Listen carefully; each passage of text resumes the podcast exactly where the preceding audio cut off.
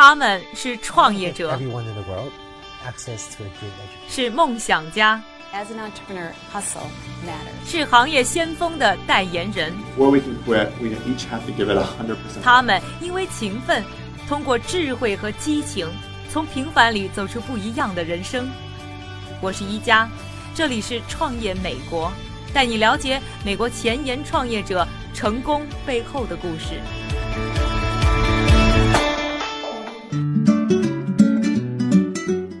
欢迎收听《创业美国》，我是一加。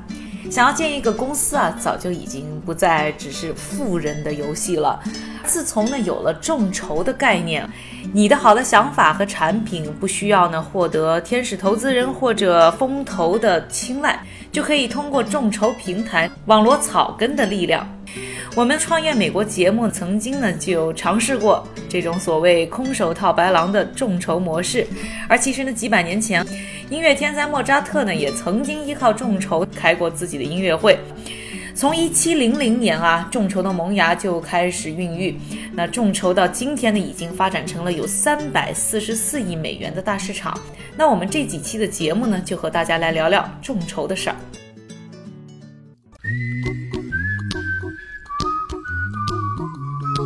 创美节目的正确打开方式有几种？正确答案是，除了喜马拉雅，还有优酷视频哦。打开优酷，搜索“创业美国”，点击回车，一加带你一起围观美国。Many are turning to what's called crowdfunding. Real estate crowdfunding. Crowdfunding is the latest trend. 作为呢当今世界上两大众筹平台之一的 Indiegogo 成立于二零零八年，拥有超过二十七万个来自两百二十四个国家的项目。我们就来听一听它的设计和科技部主管 Ben Bateman 是怎么解释众筹的。I think crowdfunding is when you take your idea to the market rather than to a specific gatekeeper, like maybe a bank, where you're asking one person to decide whether or not to invest in your idea. But you go to the crowd, to the market, and you say, here's what I'm trying to do, help me do this. Well, I think we have two customers. We have people who want to go and launch something and like bring their ideas and make their dreams happen. And then we have people who want to help us. So we're two-sided. We have campaign owners and contributors. 除了 Indiegogo，在众筹平台当中还有另外一个名字你不能不知道，那就是在2009年建立的 Kickstarter。它的总的募款金额呢已经超过了15亿美元，成为全世界最大的奖励型众筹平台。下面呢，再来听一听 Kickstarter 科技和设计部门主管 John DeMardos 来如何解释众筹。Crowdfunding is a great way to uh, share your project with a larger audience and involve them in helping them bring it to life. 众筹的故事呢，每天都在上演，成就了很多有想法、有梦想的人们。那到底呢，如何去完成一个众筹项目？下面呢，我们就从 Indiegogo 上的一个呢奥运冠军他的创业项目出发，去了解一下众筹到底如何玩。Keith Smarter，前世界排名第一的击剑选手，在2008年的北京奥运会击剑比赛当中还获得了银牌。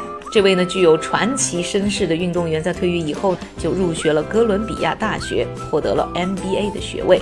然而啊，离开赛场的他呢，并没有斩断呢和运动的缘分。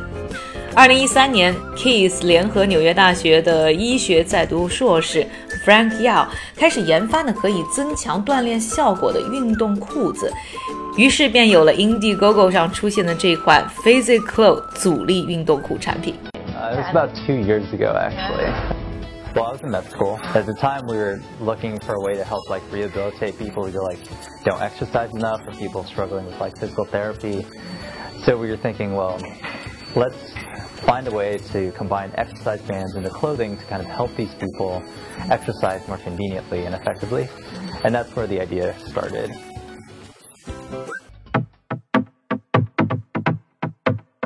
Frank Yao 是现在 Physical 的联合创始人兼首席执行官。 霍普金斯大学生物医学专业毕业， 现在在纽约大学医学院呢攻读硕士学位，已经积累了深厚的医学理论，也让创业小伙伴 Keith Smart 对他们的产品充满了信心。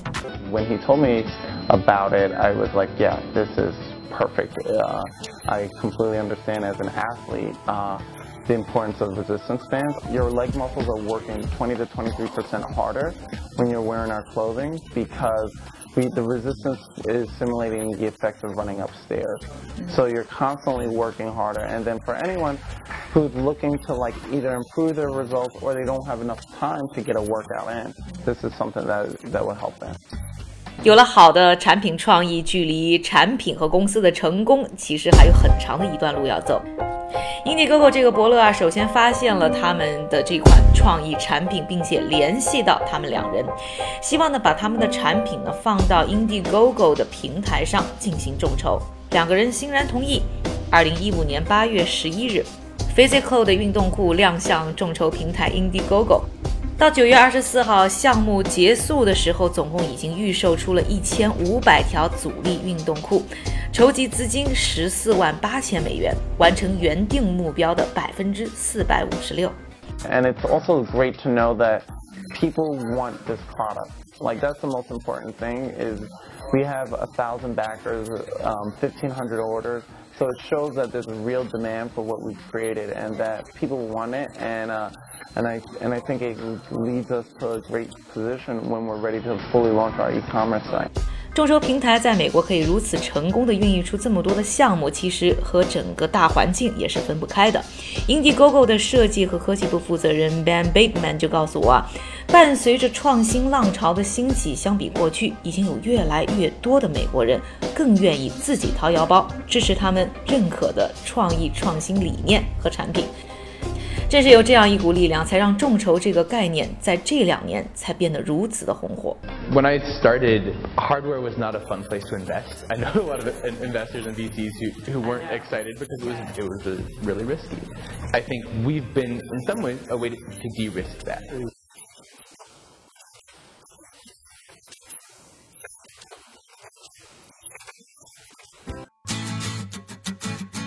一加出书啦！新书《创客法则》在当当、亚马逊、京东及全国各大书店有售。微博晒书还有机会赢得创新产品礼物。一家携手中外行业大师，共看美国顶尖创新企业。创客法则拿在手，创业路上不用愁。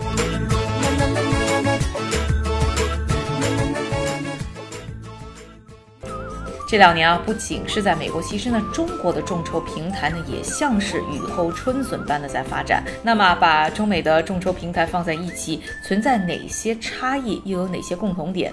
下面呢，还是来听一下中国的众筹平台众筹网 CEO 孙洪生的分享。在众筹网上，一般都有一些什么样类型的一些项目？现在呃，众筹网的模式，它几乎等于 Kickstarter。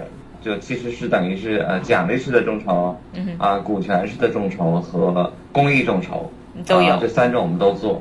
那我们主要是以这个产品和服务作为回报。那么这里面现在有包括啊音乐、娱乐啊科技类的智能硬件，那也包括一些农业，还有一些房地产。那项目还挺多的，像各种各样的什么智能耳机啊，有一些独立音乐人制作的一些。唱片，那或者是音乐会，对吧？也有一些这个中国特色的一些地域的一些产品啊、食品啊，甚至还有一些房子。那能介绍一下这些项目都是怎么跑到众筹网上的？上线一个项目本身也比较快，你在平台上只要提起提交我要发起众筹，那么有很简单的几步，你就可以把你的这个项目发布到这个众筹网站上来。呃，当然，我们的这个呃工程师团队和我们的一些呃业务团队会对项目做一个呃快速的审核和反馈。那无论上和不上，都会给你第一时间的反馈给你，对吧？如果这个你通过了这个啊、呃、这个这个小测试，那你就可以正式发布到这个众筹网站上来。对，所以整个的这个还是比较快速的。所以总体来说，还是靠客户自己找上门来。啊、发现我们的众筹网，然后登上众筹网这么一个渠道，呃是吧？对的，就是百分之呃，我觉得我们百分之八十的项目是靠这个客户在平台上主动上传的。嗯但实际上我们也会主动去跟一些大的机构，嗯还有一些这个大的这个项目发起方，也会跟他们主动去做一些沟通和交流。那项目发起以后呢，啊，众筹网会对这些团队有一些什么样的技术支持呢？那么，但简单来说呢，是两个事情，一个是关于这种合规合法性，那么一个是呢它的这个风险控制。呃，虽然我们非常非常愿意帮助这个创业者，无论是以股权还是奖励式的，还是公益式的，还是债权式的方式帮他们融资，但另外一块儿呢，前提就是我们更好的能够让投资者，让这些呃有爱心的支持者得到保护，所以我们保护这些投资人是我们这个首当其中的这个、呃任务。比如，如果是一种简单的、相对简单的这种啊、奖励式的众筹的话，我们最主要是那通过充分的展示和披露这些融资方的项目信息，然后呢，给他们设定一个啊、能够确保项目得以顺利实施的资金的一个金额啊，来啊控制说这个项目能够如期的能够按照他们之间计划能够去交付。那么这是一重保护。另外呢，就是我们还会对这些项目的资金去做一些监管。所以项目完成啊之后，我们才会啊支付啊一个比例。比如说，我们对大部分项目可能预付百分之七十的一个一个比例。对那那能再介绍一下，就是说在众筹网上的项目，它成功率能有多高呢？现在？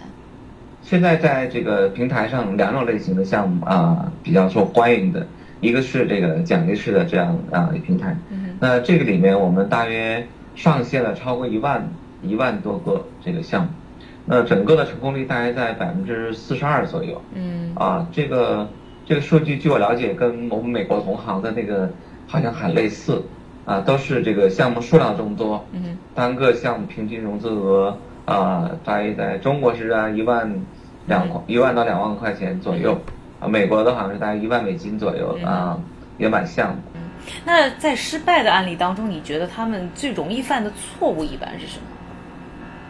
呃，产品本身没有创，完全没有创新，对吧？大约就是一个点子，或者说甚至是一个很普通的点子。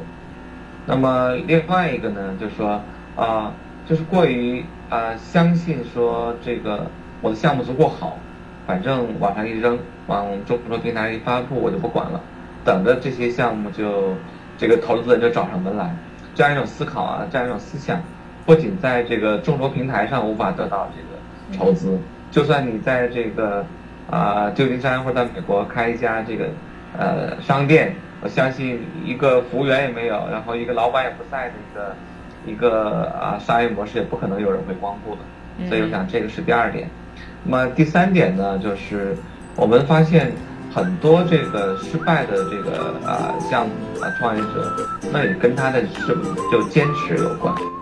这期节目呢，向大家介绍了众筹这个概念，并且呢，和大家介绍了在众筹平台上发起的项目 Physical。那这个项目在发起的过程当中，又经过了哪些步骤，获得了什么样的效果呢？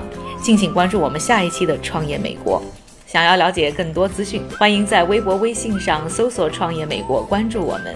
我是一加，下期《创业美国》我们再见。